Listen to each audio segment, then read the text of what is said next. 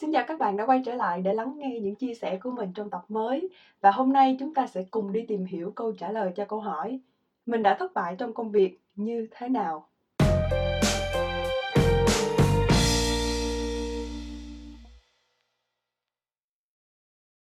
Ok, ngày trước lúc mà mình mới đi làm đó thì thật sự mình không được như các bạn bây giờ đâu. Mình rất là nhút nhát, phù hợp với cái tiêu chí là ngoan và vâng lời. Đến giờ thì mình phải thừa nhận một điều rằng đó chính là thất bại của mình trong công việc. Khi bạn đi làm, bạn làm đúng những gì được giao, không cần phải thắc mắc, không cần phải đặt câu hỏi.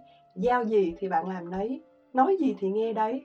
À, thực sự, theo Kha, các bạn nên và bắt buộc phải thay đổi. Lúc trước khi đi làm đó, thì Kha đi làm năm ngày trong một tuần, từ sáng đến chiều, làm đúng cái công việc của mình, không cần giao tiếp, không cần nói chuyện, không cần đóng góp ý kiến. Khi đi họp thì dạ dạ vân vân và cứ làm theo, rất được lòng sếp và không cần buôn chuyện, nhã nhặn và vâng lời. Nhưng Kha dần dần nhận ra rằng không giao tiếp nó sẽ làm cho mình bị chậm chạp, không trao đổi, không đặt câu hỏi thì mình sẽ không biết là à tại sao họ lại giao cái nhiệm vụ để cho mình. Làm mà không cần biết vì sao mình phải làm cái điều đó thì mình sẽ mãi mãi không bao giờ phát triển được bản thân của mình đâu các bạn ạ. À.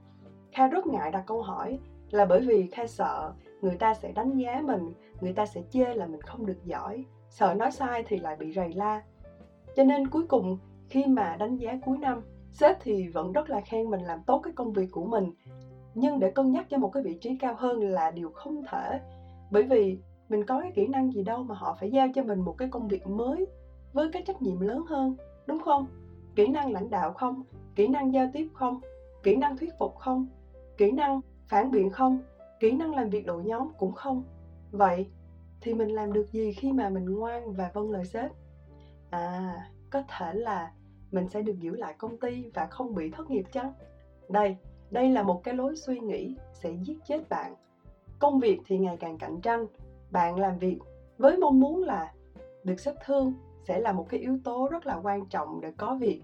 Nhưng các bạn không nghĩ rằng cái gì do người khác quyết định hoặc sống mà dựa dẫm vào người khác, không làm chủ được bản thân mình sẽ gây ra rất rất là nhiều hậu quả. Ví dụ thứ nhất, nếu trong trường hợp xấu nhất, người sếp mà bạn rất thương và người sếp rất thương bạn, họ không còn làm việc ở đó nữa và bạn sẽ làm việc với một người khác thì bạn sẽ như thế nào? Ví dụ thứ hai là nếu mà bạn nghỉ việc, xin qua một công ty khác để làm thì bạn chứng minh thành tích và năng lực của bạn như thế nào? Tất nhiên là sẽ rất là khó khăn bởi vì công việc thì như Kha nói luôn đòi hỏi một cái sự cạnh tranh và đào thải rất là khắc nghiệt. Nếu mà bạn không học hỏi, trau dồi kiến thức và kỹ năng thường xuyên thì chính mình sẽ tự giết chết mình trước tiên. Có rất nhiều bạn nhầm lẫn giữa việc tranh luận và cãi nhau trong công việc. Tranh luận là để mình nhìn thấy nhiều cái khía cạnh khác nhau, có thể bạn có những cách làm hoặc là những sáng kiến tốt hơn. Chắc chắn bạn sẽ được công ty ghi nhận cái sự cố gắng này và việc bạn đi làm hàng ngày nó cũng sẽ có nhiều ý nghĩa hơn. Có những người hoặc là những đội nhóm, họ tranh luận rất là quyết liệt để bảo vệ cái quan điểm của họ. Họ có những con số, những dẫn chứng, những lập luận rất phù hợp. Thì cái việc họ đi đến cùng với quan điểm đó, họ tranh luận rất gay gắt để bảo vệ cái quan điểm đó cũng là một cái điều rất dễ hiểu thôi. Một tranh luận có thể rất căng thẳng, nhưng sau giờ làm thì họ vẫn là những đồng nghiệp tốt và họ luôn hỗ trợ lẫn nhau.